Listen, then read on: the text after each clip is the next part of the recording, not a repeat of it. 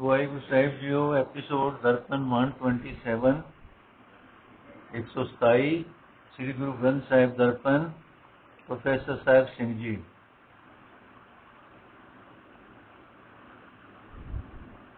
Waheguru Sahib JIO, ਸ਼ਲੋਕ ਮਹਲਾ ਚੌਥਾ ਮਨ ਮੁਖ ਪ੍ਰਾਣੀ ਮੁਕਤ ਹੈ ਨਾਮਹੀਣ ਫਰਮਾਏ, ਬਿਨ ਗੁਰ ਮਨੁਆ ਨਾ ਟਿਕੈ ਫਿਰ ਫਿਰ ਜੂਨੀ ਪਾਏ। ਅਰਥ ਮਨਮੁਖ ਮੂਰਖ, ਮਨੁੱਖ ਮੂਰਖ ਹੈ, ਨਾਮ ਤੋਂ ਸਖਣਾ ਵਰਤਦਾ ਫਿਰਦਾ ਹੈ, ਸਤਗੁਰ ਤੋਂ ਬਿਨਾ ਉਸ ਦਾ ਓਛਾ ਮਨ ਕਿਸੇ ਆਸਰੇ ਤੇ ਟਿਕ ਨਹੀਂ ਸਕਦਾ, ਇਸ ਵਾਸਤੇ ਫਿਰ ਫਿਰ ਜੂਨਾ ਵਿੱਚ ਪੈਂਦਾ ਹੈ। ਹਰ ਪ੍ਰਭਾਵ ਦਿਆਲ ਹੋਏ ਤਾਂ ਸਤਗੁਰ ਮਿਲਿਆ ਆਏ। ਜਨ ਨਾਨਕ ਨਾਮ ਸਲਾਹ ਤੂੰ ਜਨਮ ਮਰਨ ਦੁਖ ਜਾਏ। ਅਰਥ ਇਹ ਹਰੀ ਪ੍ਰਭੂ, ਆਪ ਮੇਰ ਕਰੋ, ਤਾਂ ਸਤਗੁਰ ਆ ਕੇ ਮਿਲ ਪੈਂਦਾ ਹੈ। ਤੇ ਨਾਮ ਦੇ ਆਸਰੇ ਟਿਕਾ ਕੇ ਭਟਕਣ ਤੋਂ ਬਚਾ ਲੈਂਦਾ ਹੈ। ਇਸ ਵਾਸਤੇ ਇਹ ਦਾਸ ਨਾਨਕ, ਤੂੰ ਵੀ ਨਾਮ ਦੀ ਸਿਫਤ ਸਲਾਹ ਕਰ, ਤਾਂ ਕਿ ਤੇਰਾ ਸਾਰੀ ਉਮਰ ਦਾ ਦੁੱਖ ਮੁੱਕ ਜਾਏ। ਮਹਲਾ ਪੰਜਵਾਂ, ਗੁਰ ਸਲਾਹੀ ਆਪਣਾ ਬਹੁ ਵਿਦ ਰੰਗ ਸੁਭਾਏ। ਸਤਗੁਰ ਸੇਤੀ ਮਨ ਰਤਾ ਰਖਿਆ, ਬਣਤ ਬਣਾਏ।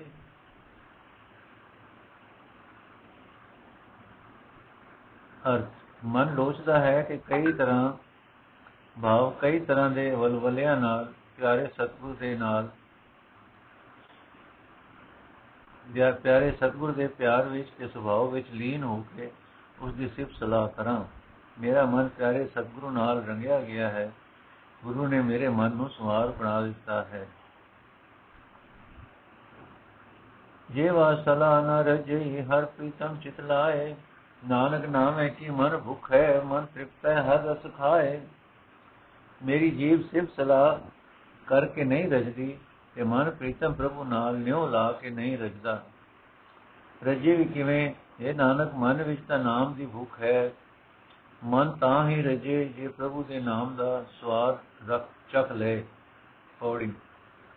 ਸੱਚ ਸੱਚਾ ਕੁਦਰਤ ਜਾਣੀਐ, ਦਿਨ ਰਾਤੀ ਜਿਨੀ ਬਣਾਈਆ, ਸੋ ਸੱਚ ਸਲਾਈ ਸਦਾ ਸਦਾ। ਸੱਚ ਸੱਚੇ ਕੀਆ ਵਡਿਆਈਆ, ਸਲਾਹੀ ਸੱਚ ਸਲਾਹ, ਸੱਚ ਸੱਚ ਕੀਮਤ ਕਿਨੇ ਨ ਪਾਈਆ। ਜਾਂ ਮਿਲਿਆ ਪੂਰਾ ਸਤਿਗੁਰੂ ਤਾਂ ਹਾਜ਼ਰ ਨਦਰੀ ਆਈਆ। ਸਚ ਗੁਰਮੁਖ ਜਿਨੀ ਸਲਾਇਆ, ਤਿਨਾ ਭੁੱਖਾਂ ਸਭ ਗਵਾਈਆਂ ਅਰਥ, ਜਿਸ ਪ੍ਰਭੂ ਨੇ ਦਿਨ ਤੇ ਰਾਤ ਵਰਗੇ ਕੌਤਕ ਬਣਾਏ ਹਨ, ਉਹ ਸੱਚਾ ਪ੍ਰਭੂ ਇਸ ਕੁਦਰਤ ਤੋਂ ਹੀ ਸੱਚਮੁੱਚ ਵਡਿਆਈਆਂ ਵੱਡੀਆਂ ਵਡਿਆਈਆਂ ਵਾਲਾ ਮਾਲੂਮ ਹੁੰਦਾ ਹੈ। ਮੇਰਾ ਮਨ ਚਾਹੁੰਦਾ ਹੈ ਕਿ ਮੈਂ ਸਦਾ ਉਸ ਸੱਚੇ ਪ੍ਰਭੂ ਦੀ ਸਿਫਤ ਸਲਾਹ ਕਰਾਂ ਤੇ ਵਡਿਆਈ ਆਖਾਂ। ਸਲਾਉਣ ਜੋਗ ਹਰੀ ਸੱਚਾ ਹੈ ਉਸ ਦੀ ਵਡਿਆਈ ਵੀ ਫਿਰ ਕਹਿਣ ਵਾਲੀ ਹੈ, ਪਰ ਕਿਸੇ ਉਸ ਦੀ ਕੀਮਤ ਨਹੀਂ ਪਾਈ। ਜਦੋਂ ਪੂਰਨ ਸਤਗੁਰ ਮਿਲਦਾ ਹੈ, ਤਾਂ ਉਹ ਵਡਿਆਈਆਂ ਪ੍ਰਤੱਖ ਦਿਸ ਪੈਂਦੀਆਂ ਹਨ। ਜੋ ਮਨੁੱਖ ਸਤਗੁਰ ਦੇ ਸਨਮੁਖ ਹੋ ਕੇ ਭਾਵ ਆਪਾ ਗਵਾ ਕੇ ਸੱਚੇ ਪ੍ਰਭੂ ਦੀ ਵਡਿਆਈ ਕਰਦੇ ਹਨ, ਉਹਨਾਂ ਦੀਆਂ ਸਾਰੀਆਂ ਭੁੱਖਾਂ ਦੂਰ ਹੋ ਜਾਂਦੀਆਂ ਹਨ। ਸ਼ਲੋਕ ਮਹਲਾ ਚੌਥਾ। ਜੇ ਮਨ ਮੈਂ ਮਨ ਤਨ ਖੋਜ ਢੂੰ ਖੋਜਿੰਦਿਆ, ਜੋ ਪ੍ਰਬਲਤਾ ਲੋੜ। ਵਿਸ਼ਟ ਗੁਰੂ ਮੈਂ ਪਾਇਆ, ਜਿਨ ਹਰ ਪ੍ਰਭ ਦਿੱਤਾ ਜੋੜ। ਅਤ ਮਨ ਤੇ ਸਰੀਰ ਨੂੰ ਖੋਜਦਿਆਂ ਖੋਜਦਿਆਂ ਮੈਂ ਅੰਤ ਨੂੰ ਹਾਲ ਕੇ ਪ੍ਰਭੂ ਲਭ ਹੀ ਲਿਆ। ਪਰ ਮੈਂ ਆਪਣੇ ਬਲ ਦੇ ਆਸਰੇ ਲਭ ਨਹੀਂ ਸਕਾ, ਜਾ ਸਕਦਾ। ਮੈਨੂੰ ਸਤਿਗੁਰੂ ਵਕੀਲ ਮਿਲ ਪਿਆ ਜਿਸ ਨੇ ਹਰੀ ਪ੍ਰਭੂ ਮੇਲ ਮੇਲ ਦਿੱਤਾ। ਮਹਲਾ ਤੀਜਾ। ਮਾਇਆ ਧਾਰਿਆ ਤਨਾ ਬੋਲਾ ਸ਼ਬਦ ਨ ਸੁਣਈ ਬੋ ਰੋਲ ਗਚੋਲਾ ਅਰ ਜਿਸ ਮਨੁੱਖ ਦੇ ਜਿਸ ਮਨੁੱਖ ਨੇ ਹਿਰਦੇ ਵਿੱਚ ਮਾਇਆ ਦਾ ਪਿਆਰ ਧਾਰਨ ਕੀਤਾ ਹੋਇਆ ਹੈ, ਉਹ ਸਤਿਗੁਰੂ ਵੱਲੋਂ ਅੰਨਾ ਤੇ ਬੋਲਾ ਹੈ। ਭਾਵਨਾ ਸਤਿਗੁਰੂ ਦਾ ਦਰਸ਼ਨ ਕਰਕੇ ਪਤੀ ਸਕਦਾ ਹੈ ਕਿ ਨਾ ਹੀ ਉਪਦੇਸ਼ ਸੁਣ ਕੇ। ਉਹ ਮਨੁੱਖ ਸਤਿਗੁਰੂ ਦੇ ਸ਼ਬਦ ਵੱਲ ਧਿਆਨ ਨਹੀਂ ਦਿੰਦਾ, ਪਰ ਮਾਇਆ ਦਾ ਖਪਾਉਣ ਵਾਲਾ ਭਾਵ ਸਿਰ ਦਰਦੀ ਕਰਾਉਣ ਵਾਲਾ ਰੋਲਾ ਬਹੁਤ ਪਸੰਦ ਕਰਦਾ ਹੈ। ਗੁਰਮੁਖ ਜਾਪੈ ਸ਼ਬਦ ਲਿਵ ਲਾਏ, ਹਰ ਨਾਮ ਸੁਣ ਮੰਨੇ, ਹਰ ਨਾਮ ਸਮਾਏ। ਅਰ ਜੇ ਮਨੁੱਖ ਸਤਗੁਰ ਦੇ ਸਨਮੁਖ ਹੁੰਦਾ ਹੈ, ਉਹ ਇਉਂ ਦਿਸ ਪੈਂਦਾ ਹੈ ਕਿ ਉਹ ਗੁਰੂ ਦੇ ਸ਼ਬਦ ਵਿੱਚ ਬਿਰਤੀ ਜੋੜਦਾ ਹੈ, ਹਰੀ ਦੇ ਨਾਮ ਨੂੰ ਸੁਣ ਕੇ ਉਸ ਤੇ ਸਿਦਕ ਲਿਆਉਂਦਾ ਹੈ ਤੇ ਹਰੀ ਦੇ ਨਾਮ ਵਿੱਚ ਹੀ ਲੀਨ ਹੋ ਜਾਂਦਾ ਹੈ। ਜੋ ਤਿਸ ਭਾਵ ਹੈ ਸੋ ਕਰੇ ਕਰਾਇਆ ਨਾਨਕ ਵਜਦਾ, ਜੰਤ ਵਜਾਇਆ ਫਰਮਾਇਆ ਧਾਰੀ ਜਾਂ ਗੁਰਮੁਖ ਦੇ ਕੀ ਹੱਥ ਜੋ ਕੁਝ ਉਸ ਪ੍ਰਭੂ ਨੂੰ ਚੰਗਾ ਲੱਗਦਾ ਹੈ ਉਸ ਦੇ ਅਨੁਸਾਰ ਇਹ ਜੀਵ ਕਰਵਾਇਆ ਕਰਵਾਇਆ ਕੰਮ ਕਰਦਾ ਹੈ। ਇਹ ਨਾਨਕ, ਜੀਵ ਵਾਜੇ ਵਾਂਗ ਵਜਾਇਆ ਵਜਦਾ ਹੈ, ਭਾਵ ਬੁਲਾਇਆ ਬੁਲਾਇਆ ਬੋਲਦਾ ਹੈ। ਤੋੜੀ। ਤੂੰ ਕਰਤਾ ਸਭ ਦੀ ਜਾਣਦਾ ਜੀਆ ਅੰਦਰ ਵਰਤੈ। ਤੂੰ ਕਰਤਾ ਆਪ ਅਗਣਤ ਹੈ, ਸਭ ਜਗ ਵਿੱਚ ਗਣਤ। ਹੈ ਸਭ ਕੀਤਾ ਤੇਰਾ ਵਰਤਾ ਸਭ ਤੇਰੀ ਬਣਤ ਤੂੰ ਘਟ ਘਟ ਇੱਕ ਵਰਤਾ ਸਚ ਸਾਹਿਬ ਚਲਤਾ ਸਤਗੁਰ ਨੂੰ ਮਿਲੇ ਸੋ ਹਰ ਮਿਲੇ, ਨਾਹੀ ਕਿਸੇ ਪਰਤੇ। ਅਰਥ ਹੈ ਸਿਰਜਣਹਾਰ ਤੂੰ ਜੇ ਕੁਜੋਗ ਜੀਵਾਂ ਦੇ ਮਨਾਂ ਵਿੱਚ ਵਰਦਾ ਹੈ, ਭਾਵ ਜੋ ਫੁਰਨੇ ਫੁਰਦੇ ਹਨ, ਤੂੰ ਉਹ ਸਾਰਾ ਜਾਣਦਾ ਹੈ। ਸਾਰਾ ਸੰਸਾਰ ਹੀ ਇਸ ਗਣਤ ਲਾਏ, ਟੋਟੇ ਦੇ ਵਿਚਾਰ ਦੀ ਵਿਚਾਰ ਚਿੰਤਾ ਦੇ ਫੁਰਨੇ ਵਿੱਚ ਹੈ। हे ਸਿਰਜਣਾਰ ਇੱਕ ਤੂੰ ਇਸ ਤੋਂ ਪਰੇ ਹੈ, ਕਿਉਂਕਿ ਜੋ ਕੁਝ ਹੋ ਰਿਹਾ ਹੈ, ਸਭ ਤੇਰਾ ਕੀਤਾ ਹੋ ਰਿਹਾ ਹੈ। ਸਾਰੀ ਸ੍ਰਿਸ਼ਟੀ ਦੀ ਬਨਾਵਟ ਵੀ ਤੇਰੀ ਬਣਾਈ ਹੋਈ ਹੈ। ਇਹ ਹਰੀ, ਤੂੰ ਹਰ ਇੱਕ ਘਟ ਵਿੱਚ ਵਿਆਪਕ ਹੈ। ਤੇਰੇ ਕੋਤਕ ਅਚਰਜ ਹਨ। ਸਭ ਥਾਂ ਵਿਆਪਕ ਹੁੰਦੇ ਹੋਏ ਹਰੀ ਨੂੰ ਵੀ ਆਪਣੇ ਆਪ ਕੋਈ ਨਹੀਂ ਲੱਭ ਸਕਿਆ। ਜੇ ਮਨੁੱਖ ਸਤਗੁਰ ਨੂੰ ਮਿਲਿਆ ਹੈ, ਜੋ ਮਨੁੱਖ ਸਤਗੁਰ ਨੂੰ ਮਿਲਿਆ ਹੈ ਉਸਨੇ ਹੀ ਹਰੀ ਨੂੰ ਲੱਭਾ ਹੈ। ਮਾਇਆ ਦੇ ਕਿਸੇ ਅਡੰਬਰ ਨੇ ਉਹਨਾਂ ਨੂੰ ਹਰੀ ਵੱਲੋਂ ਪਰਤਾਇਆ ਨਹੀਂ। ਸ਼ਲੋਕ ਮਹਲਾ ਚੌਥਾ। ਇਹ ਮਨੁਆ ਦਿਲ ਕਰ ਰਖਿਆ ਗੁਰਮੁਖ ਲਾਈ ਹੈ ਚਿਤ। ਕਿਉ ਸਾਸ ਵਿਰਾਸ ਵਿਸਾਰੀ ਹੈ? ਬੈਦਿਆ ਉੱਠਦਿਆਂ ਨਿਤ। ਮਰਨ ਜੀਵਨ ਕੀ ਚਿੰਤਾ ਗਈ ਇਹ ਜਿਹੜਾ ਹਰ ਪ੍ਰਵਸ ਅਰਥ ਜੋ ਸਤਿਗੁਰੂ ਦੇ ਨਾ, ਸਨਮੁਖ ਹੋ ਕੇ ਮਨ ਪ੍ਰਭੂ ਦੀ ਯਾਦ ਵਿੱਚ ਜੋੜੀਏ ਜੇ ਸਤਿਗੁਰੂ ਦੇ ਸਨਮੁਖ ਹੋ ਕੇ ਮਨ ਪ੍ਰਭੂ ਦੀ ਯਾਦ ਵਿੱਚ ਜੋੜੀਏ ਤੇ ਇਸ ਮਨ ਨੂੰ ਪੱਕਾ ਕਰਕੇ ਰੱਖੀਏ, ਜਿਵੇਂ ਇਹ ਮਾਇਆ ਵੱਲ ਨਾ ਦੌੜੇ। ਤੇ ਜੇ ਬਹਿੰਦਿਆਂ ਉੱਠਦਿਆਂ ਭਾਵ ਕਾਰ ਕਿਰਤ ਕਰਦਿਆਂ ਕਦੇ ਇੱਕਦਮ ਵੀ ਨਾਮ ਨਾ ਵਿਸਾਰੀਏ, ਤਾਂ ਇਹ ਜੀਵ ਹਰੀ ਦੇ ਵਸ ਵਿੱਚ ਆ ਜਾਂਦਾ ਹੈ। ਭਾਵ ਆਪਣਾ ਆਪਾ ਉਸ ਦੇ ਹਵਾਲੇ ਕਰ ਦਿੰਦਾ ਹੈ ਇਸ ਦੀ ਸਾਰੀ ਚਿੰਤਾ ਮਿਟ ਜਾਂਦੀ ਹੈ। ਜੋ ਭਾਵ ਹੈ ਕਿਉ ਰਖ ਤੂੰ, ਜਨ ਨਾਨਕ ਨਾਮ ਬਖਸ਼। ਇਹ ਹਰੀ, ਜਿਵੇਂ ਤੈਨੂੰ ਚੰਗਾ ਲੱਗੇ, ਤਿਵੇਂ ਮੈਨੂੰ ਦਾਸ ਨਾਨਕ ਨੂੰ ਨਾਮ ਦੀ ਦਾਸ ਬਖਸ਼। ਕਿਉਂਕਿ ਨਾਮ ਹੀ ਹੈ, ਜੋ ਮਨ ਦੀ ਚਿੰਤਾ ਜੋਰੇ ਨੂੰ ਮਿਟਾ ਸਕਦਾ ਹੈ। ਮੱਲਾ ਤੀਜਾ, ਮਨੁੱਖ ਕੰਕਾਰੀ ਮਹਿਲ ਨ ਜਾਣੈ ਕਿਨ ਆਗੇ ਕਿਨ ਪਿਛੈ। ਸਦਾ ਬੁਲਾਈਐ, ਮਹਿਲ ਨਾ ਆਵੇ, ਕਿਉ ਕਰ ਦਰ ਗੈ ਸੀਜੈ? ਅਰਥ ਅਹੰਕਾਰ ਵਿੱਚ ਮੱਤਾ ਹੋਇਆ ਮਨੁੱਖ ਸਤਗੁਰ ਦੇ ਨਿਵਾਸ ਸਥਾਨ ਭਾਵ ਸਤਸੰਗ ਨੂੰ ਨਹੀਂ ਪਛਾਣਦਾ, ਹਰ ਵੇਲੇ ਜਕੋ ਤਕਿਆਂ ਵਿੱਚ ਰਹਿੰਦਾ ਹੈ, ਭਾਵ ਘੜੀ ਤੋਲਾ, ਘੜੀ ਮਾਸਾ, ਸਦਾ ਸੱਦੇ ਰਹੀਏ ਤਾਂ ਵੀ ਉਹ ਸਤਸੰਗ ਵਿੱਚ ਨਹੀਂ ਆਉਂਦਾ। ਇਸ ਵਾਸਤੇ ਉਹ ਹਰੀ ਦੀ ਦਰਗਾਹ ਵਿੱਚ ਵੀ ਕਿਵੇਂ ਸੁਰਖਰੂ ਹੋਵੇ, ਭਾਵ ਨਹੀਂ ਹੋ ਸਕਦਾ।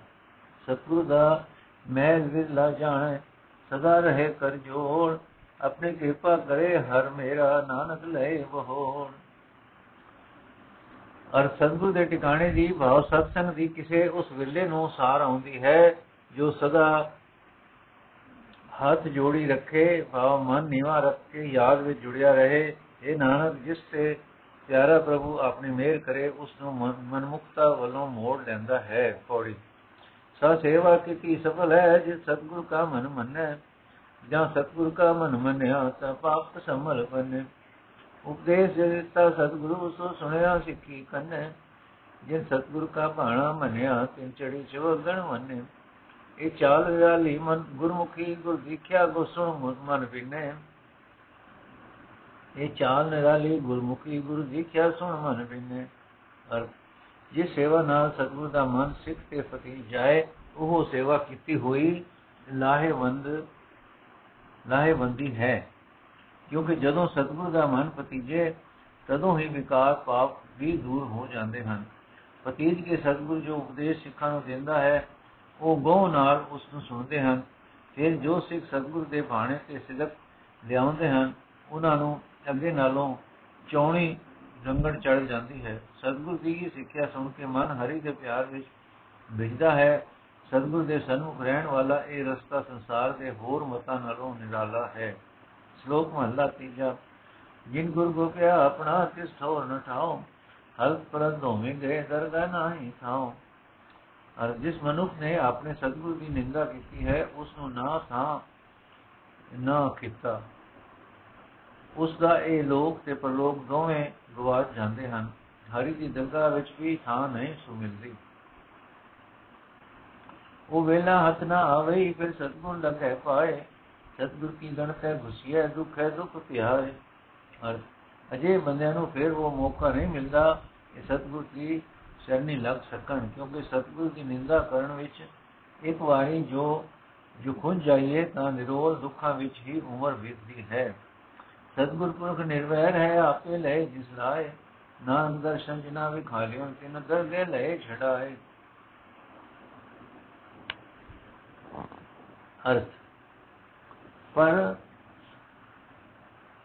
ਮਰਦ ਭਾਵ ਸੂਰਮਾ ਸਤਿਗੁਰੂ ਅਜਿਹਾ ਨਿਰਵੈਰ ਹੈ ਕਿ ਉਸ ਨਿੰਦਕ ਨੂੰ ਵੀ ਆਪੇ ਭਾਵ ਆਪਣੇ ਆਪ ਮੇਰ ਕਰਕੇ ਚਰਨੀ ਲਾ ਲੈਂਦਾ ਹੈ। ਇਹ ਨਾਨਕ ਜਿਨ੍ਹਾਂ ਨੂੰ ਹਰੀ ਗੁਰੂ ਦਾ ਦਰਸ਼ਨ ਕਰਾਉਂਦਾ ਹੈ, ਉਹਨਾਂ ਨੂੰ ਦਰਗਾਹ ਵਿੱਚ ਛੁਡਾ ਲੈਂਦਾ ਹੈ।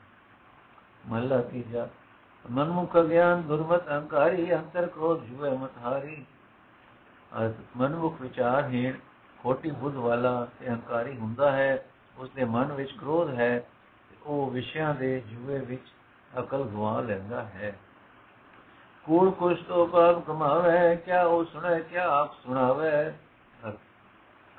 ਉਹ ਸਦਾ ਝੂਠ ਕਰੇ ਫਰੇਬ ਤੇ ਪਾਪ ਦੇ ਕੰਮ ਕਰਦਾ ਹੈ। ਇਸ ਵਾਸਤੇ ਉਹ ਸੁਣੋ ਕੀ, ਉਹ ਸੁਣੇ ਕੀ ਤੇ ਕਿਸੇ ਨੂੰ ਆਪ ਕੇ ਸੁਣਾਵੇ ਕੀ। ਭਾਵ ਕੂੜ ਕੁਛ ਦੇ ਕੰਮ ਕਰਨ ਵਾਲਾ ਕਰਨ ਨਾਲ ਉਸ ਦਾ ਮਨ ਤਾਂ ਪਾਪੀ ਹੋਇਆ ਪਿਆ ਹੈ ਨਾ ਉਹ ਪ੍ਰਭੂ ਦੀ ਬੰਦਗੀ ਦੀ ਗੱਲ ਸੁਣਦਾ ਹੈ ਤੇ ਨਾ ਕਿਸੇ ਨੂੰ ਸੁਣਾਉਂਦਾ ਹੈ ਅੰਨਾ ਬੋਲਾ ਕੋਈ ਉਹ ਝੜ ਪਾਏ ਮਨ ਮੁਖ ਅੰਦਾ ਆਵੇ ਜਾਏ ਹਰ ਸਤਿਗੁਰੂ ਦੇ ਦਰਸ਼ਨ ਵੱਲੋਂ ਅੰਨਾ ਤੇ ਉਪਦੇਸ਼ ਵੱਲੋਂ ਬੋਲਾ ਖੁੰਝ ਕੇ ਅੰਨਾ ਮਨਮੁਖ ਪੁਰਾਏ ਪਿਆ ਹੋਇਆ ਹੈ ਤੇ ਨਿਤ ਜਮਦਾ ਮਰਦਾ ਹੈ ਬਿਨ ਸਤਗੁਰ ਭੇਟੇ ਥਾਏ ਨ ਪਾਏ, ਨਾਨਕ ਪੂਰਬ ਲਿਖਿਆ ਕਮਾਏ ਹਰ ਸਤਗੁਰ ਨੂੰ ਮਿਲਣ ਤੋਂ ਬਿਨਾ ਦਰਗਾਹ ਵਿੱਚ ਕਬੂਲ ਨਹੀਂ ਪੈਂਦਾ, ਕਿਉਂਕਿ ਹੈ ਨਾਨਕ ਮੁੱਢ ਤੋਂ ਕੀਤੇ ਮੰਦੇ ਕਰਮਾਂ ਦੇ ਅਨੁਸਾਰ ਜੋ ਸੰਸਕਾਰ ਉਸ ਦੇ ਮਨ ਵਿੱਚ ਲਿਖੇ ਗਏ ਹਨ, ਉਹਨਾਂ ਦੇ ਅਨੁਸਾਰ ਹੁਣ ਵੀ ਮੰਦੇ ਕੰਮ ਹੀ ਕਰੀ ਜਾਂਦਾ ਹੈ। ਕੋੜੀ ਜਿਨ ਕੇ ਚਿਤ ਕਠੋਰ ਹੈ, ਸੇ ਭੈ ਨ ਸਤਗੁਰ ਪਾਸ ਉਥੇ ਸਚ ਵਰਤਾ ਪੁਰਿਆਰਾ ਚਿਤ ਉਦਾਸ। ਕੋਈ ਵਲ ਛਲ ਕਰ, ਜਤ ਕੱਢ ਦੇ ਫਿਰ ਜਾਏ ਵਹਿ। ਕੁੜਿਆਰਾ ਪਾਸ ਵਿੱਚ ਸੱਚੇ ਕੂੜ ਨਾ ਲੜ ਗੱਡਈ ਮਨ ਵੇਖੋ ਕੋ ਨਰਜਾਸ ਕੁੜਿਆਰ ਕੁੜਿਆਰੀ ਜਾ ਰਲੇ, ਸਤਿਆਰ ਸਿੱਖ ਬੈਠੇ ਸਤਿਗੁਰ ਪਾਸ। ਜਿਨ੍ਹਾਂ ਮਨੁੱਖਾਂ ਦੇ ਮਨ ਕਰਤੇ ਭਾਵ ਨਿਰ, ਨਿਰਦਈ ਹੁੰਦੇ ਹਨ, ਜਿਨ੍ਹਾਂ ਮਨੁੱਖਾਂ ਦੇ ਮਨ ਕਰੜੇ ਭਾਵ ਨਿਰਦਈ ਹੁੰਦੇ ਹਨ, ਉਹ ਸਤਿਗੁਰ ਦੇ ਕੋਲ ਨਹੀਂ ਬਹਿ ਸਕਦੇ। ਉੱਥੇ ਸਤਿਗੁਰ ਦੀ ਸੰਗਤ ਵਿੱਚ ਤਾਂ ਮਨ ਸੱਚ ਦੀਆਂ ਗੱਲਾਂ ਹੁੰਦੀਆਂ ਹਨ। ਕੂੜ ਤੇ ਵਪਾਰੀਆਂ ਨੂੰ, ਕੂੜ ਦੇ ਵਪਾਰੀਆਂ ਦੇ ਮਨ ਨੂੰ ਉਦਾਸੀ ਲੱਗੀ ਰਹਿੰਦੀ ਹੈ। ਸਤਿਗੁਰ ਦੀ ਸੰਗਤ ਵਿੱਚ ਉਹ ਵਲ ਛਲ, ਵਲ ਫਰੇਬ ਕਰਕੇ ਸਮਾਂ ਲਗਾਉਂਦੇ ਹਨ, ਉੱਥੋਂ ਉੱਠ ਕੇ ਫਿਰ ਝੂਠਿਆਂ ਪਾਸ ਹੀ ਜਾ ਬੈਠਦੇ ਹਨ। ਕੋਈ ਥੇਰ, ਦੇਰ ਮਨ ਵਿੱਚ ਨਿਰਣਾ ਕਰਕੇ ਵੇਖ ਲਵੋ, ਸੱਚੇ ਮਨੁੱਖ ਦੇ ਹਿਰਦੇ ਵਿੱਚ ਝੂਠ ਨਹੀਂ ਚੱਲ ਸਕਦਾ ਰਲ ਸਕਦਾ, ਭਾਵ ਆਪਣਾ ਡੂੰਘਾ ਪ੍ਰਭਾਵ ਨਹੀਂ ਪਾ ਸਕਦਾ। ਝੂਠੇ ਝੂਠਿਆਂ ਵਿੱਚ ਹੀ ਜਾ ਰਲਦੇ ਹਨ ਤੇ ਸੱਚੇ ਸਿੱਖ ਸਤਿਗੁਰ ਕੋਲ ਹੀ ਜਾ ਬੈਠਦੇ ਹਨ। ਸ਼ਲੋਕ ਮਹਲਾ ਪੰਜਵਾਂ।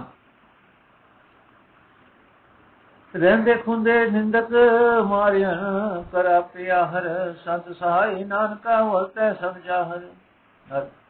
ਜਨਮ ਜਨਮਾਂਤਰਾਂ ਦੇ ਪਾਪ ਕਰਕੇ ਨਿੰਦਕ ਮਨੁੱਖ ਬਹੁਤਾ ਕੁਝ ਤਾਂ ਅੱਗੇ ਹੀ ਨਾਮ ਵੱਲੋਂ ਮਰ ਚੁੱਕਦੇ ਹਨ। ਬਾਕੀ ਜੋ ਥੋੜੇ ਬਹੁਤ ਭਲੇ ਸੰਸਕਾਰ ਬਹਿ ਜਾਂਦੇ ਹਨ, ਉਹਨਾਂ ਨੂੰ ਪ੍ਰਭੂ ਨੇ ਆਪ ਉਦਮ ਕਰਕੇ ਭਾਵ ਨਿੰਦਕਾਂ ਨੂੰ ਨਿੰਦਾ ਵਾਲੇ ਪਾਸੇ ਲਾ ਕੇ ਮੁਕਾ ਦਿੱਤਾ। ਤੇ ਇਹ ਨਾਨਕ, ਸੰਤ ਜਨਾਂ ਦਾ ਰੱਖ ਹਰੀ ਸਭ ਥਾਂ ਪ੍ਰਗਟ ਖੇਲ ਰਿਹਾ ਹੈ, ਖੇਲ ਕਰ ਰਿਹਾ ਹੈ ਮੱਲਾ ਪੰਜਵਾਂ। ਮੁੱਢੋਂ ਭੁੱਲੇ ਮੁੱਢ ਦੇ ਕਿੱਥੇ ਪਾਇਨ ਹੱਥ? ਤਿਨੇ ਮਾਰੇ ਨਾਨਕਾ ਜਿਕਨ ਕਾਰਨ ਸਮਰੱਥ ਜੋ ਮਨੁੱਖ ਪਹਿਲੋਂ ਤੋਂ ਹੀ ਪ੍ਰਭੂ ਵੱਲੋਂ ਖੁੰਝੇ ਹੁੰਦੇ ਹਨ, ਉਹ ਹੋਰ ਕਿਹੜਾ ਆਸਰਾ ਲੈਣ? ਕਿਉਂਕਿ हे ਨਾਨਕ, ਇਹ ਉਸ ਪ੍ਰਭੂ ਨੇ ਆਪ ਮਾਰੇ ਹੋਏ ਹਨ, ਜੋ ਸਾਰੀ ਸ੍ਰਿਸ਼ਟੀ ਨੂੰ ਰਚਨ ਦੇ ਸਮਰੱਥ ਹੈ। ਪੌੜੀ ਪੌੜੀ ਪੰਜਵੀਂ। ਲੈ ਵਾਹੇ, ਪੌੜੀ ਮਹੱਲਾ ਪੰਜਵਾਂ। ਲੈ ਵਾਹੇ, ਰਾਤੀ ਤੁਰੇ ਪ੍ਰਭ, ਜਾਣੇ ਪ੍ਰਾਣੀ, ਤੱਕੇ ਨਾਰ ਪਰਾਈਆਂ ਲੋਕ ਅੰਦਰ ਠਾਣੀ। ਸਨੀ ਦੇਨ ਵਿਮਕ ਥਾਏ ਮਿੱਠਾ ਮਦ ਮਾਣੀ। ਕਰਮੀ ਆਪੋ ਆਪਣੀ ਆਪੇ ਭਜਤਾਣੀ। ਅਜਰਾਇਲ ਫਰਿਸ਼ਤਾ ਤਿਲ ਪੀੜੇ ਗਾਣੀ ਅਜਰਾਇਲ ਫਰਿਸ਼ਤਾ ਤਿਲ ਪੀੜੇ ਗਾਣੀ ਮਨੁੱਖ ਰਾਤ ਨੂੰ ਪਾਏ ਲੈ ਕੇ ਪਰਾਏ ਘਰਾਂ ਨੂੰ ਲੁੱਟਣ ਲਈ ਤੁਰਦੇ ਹਨ। ਪਰ ਪ੍ਰਭੂ ਉਹਨਾਂ ਨੂੰ ਜਾਣਦਾ ਹੈ ਅੰਦਰਲੇ ਥਾਈ ਲੁਕ ਕੇ ਪਰਾਈਆਂ ਇਸਤਰੀਆਂ ਵੱਲ ਤੱਕਦੇ ਹਨ। ਔਖੇ ਥਾਈ ਔਖੇ ਥਾਈ ਜਨੂੰ ਲਾਉਂਦੇ ਹਨ। ਤੇ ਸ਼ਰਾਬ ਨੂੰ ਮਿੱਠਾ ਕਰਕੇ ਮਾਣਦੇ ਹਨ। ਔਖੇ ਥਾਈ ਸੰਨ ਲਾਉਂਦੇ ਲਾਉਂਦੇ ਹਨ ਤੇ ਸ਼ਰਾਬ ਨੂੰ ਮਿੱਠਾ ਕਰਕੇ ਮਾਣਦੇ ਹਨ।